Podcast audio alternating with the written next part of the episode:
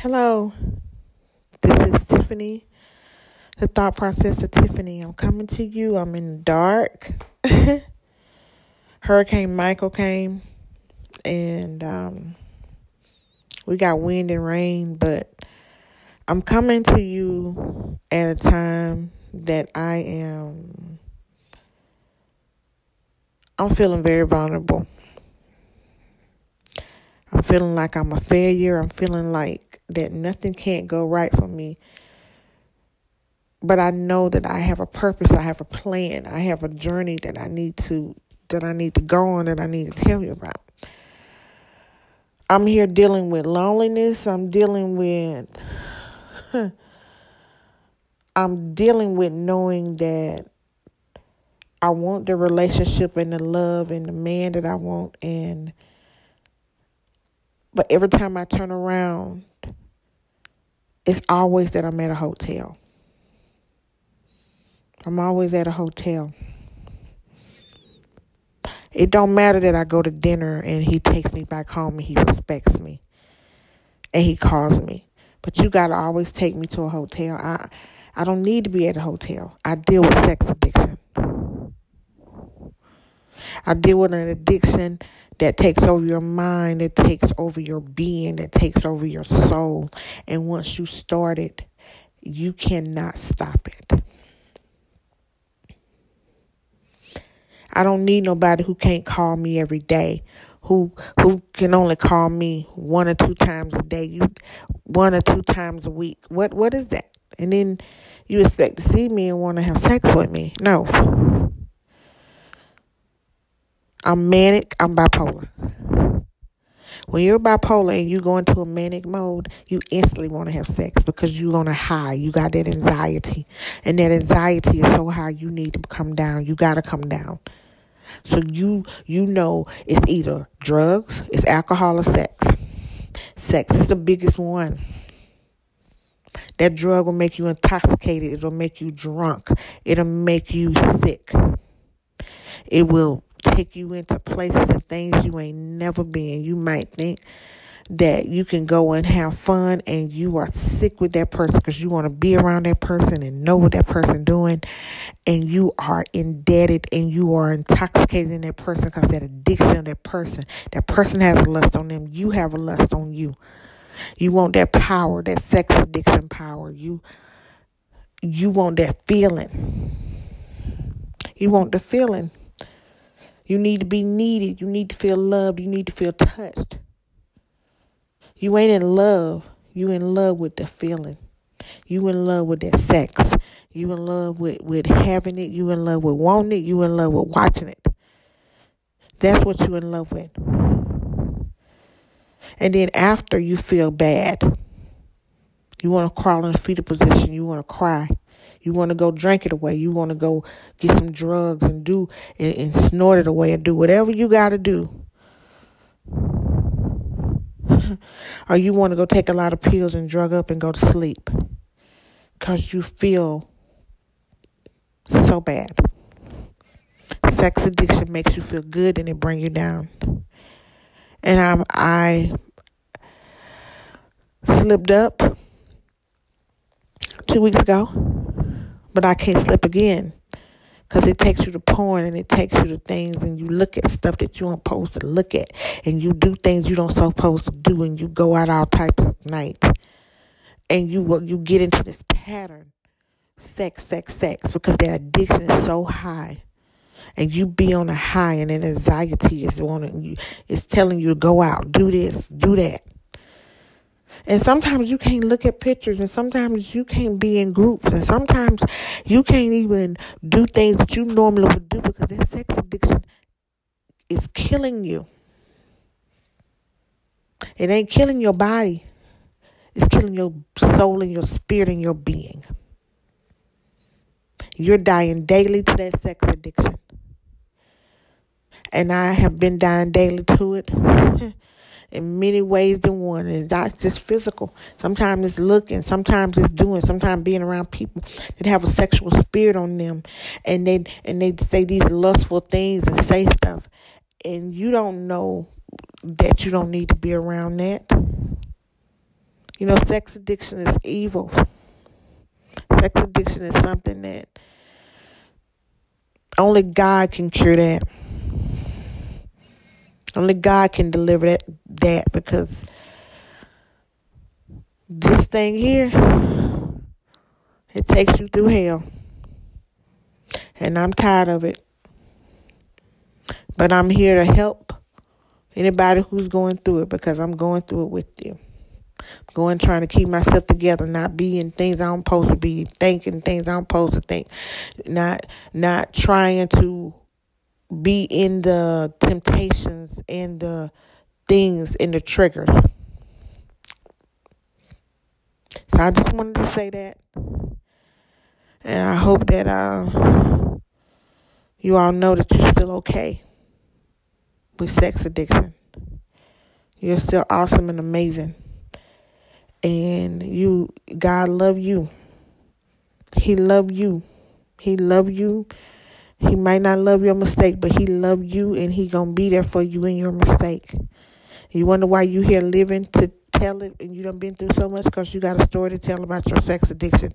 You got a story to tell about you. And it's nothing wrong with you. I will come back with some stories. I will come back with some type of story to tell you about my sex addiction. Um, but know that you're not by yourself. You are not by yourself. It's more people than you that got it. So you be blessed. Bye bye. And this is Tiffany, the thought process of Tiffany. Hello, this is Tiffany, the thought process of Tiffany. I'm coming to you. I'm in the dark. Hurricane Michael came and um, we got wind and rain, but I'm coming to you at a time that I am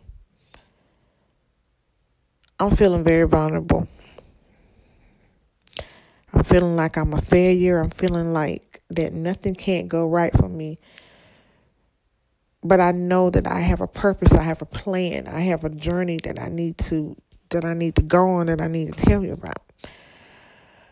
I'm here dealing with loneliness. I'm dealing with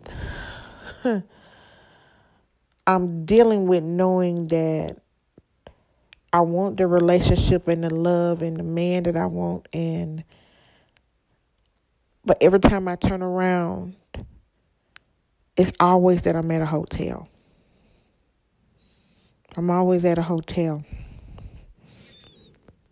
It don't matter that I go to dinner and he takes me back home and he respects me and he calls me. But you got to always take me to a hotel. I I don't need to be at a hotel. I deal with sex addiction. I deal with an addiction that takes over your mind, that takes over your being, that takes over your soul. And once you start it, you cannot stop it. I don't need nobody who can't call me every day, who who can only call me one or two times a day, you one or two times a week. What what is that? And then you expect to see me and want to have sex with me. No. I'm manic, I'm bipolar. When you're bipolar and you go into a manic mode, you instantly want to have sex because you're on a high. You got that anxiety. And that anxiety is so high you need to come down. You got to come down. So you you know it's either drugs, it's alcohol or sex. Sex is the biggest one. That drug will make you intoxicated. It'll make you drunk. It'll make you sick. It will take you into places and things you ain't never been. You might think that you can go and have fun and you are sick with that person because you want to be around that person and know what that person doing and you are indebted and you are intoxicated in that person because that addiction of that person. That person has a lust on them. You have a lust on you. You want that power that sex addiction power. You you want that feeling. You want the feeling. You need to be needed. You need to feel loved. You need to feel touched You ain't in love. You in love with the feeling. You in love with that sex. You in love with, with having it. You in love with wanting it. You in love with watching it. That's what you in love with. And then after you feel bad. You want to crawl in a fetal position. You want to cry. You want to go drink it away. You want to go get some drugs and do and, and snort it away and do whatever you got to do. Or you want to go take a lot of pills and drug up and go to sleep because you feel so bad. Sex addiction makes you feel good and it bring you down. And I'm, I slipped up two weeks ago, but I can't slip again because it takes you to porn and it takes you to things and you look at stuff that you aren't supposed to look at. And you do things you don't supposed to do and you go out all types of nights and you you get into this pattern. Sex sex sex because that addiction is so high.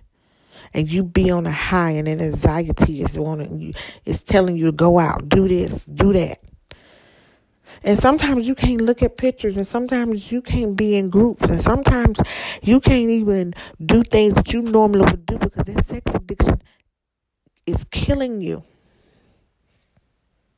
It ain't killing your body, it's killing your soul and your spirit and your being. You're dying daily to that sex addiction. And I have been dying daily to it. in many ways than one. And not just physical. Sometimes it's looking, sometimes it's doing, sometimes being around people that have a sexual spirit on them and they and they say these lustful things and say stuff. And you don't know that you don't need to be around that. You know, sex addiction is evil. Sex addiction is something that only God can cure that. Only God can deliver that, that because this thing here, it takes you through hell. And I'm tired of it. But I'm here to help anybody who's going through it because I'm going through it with you.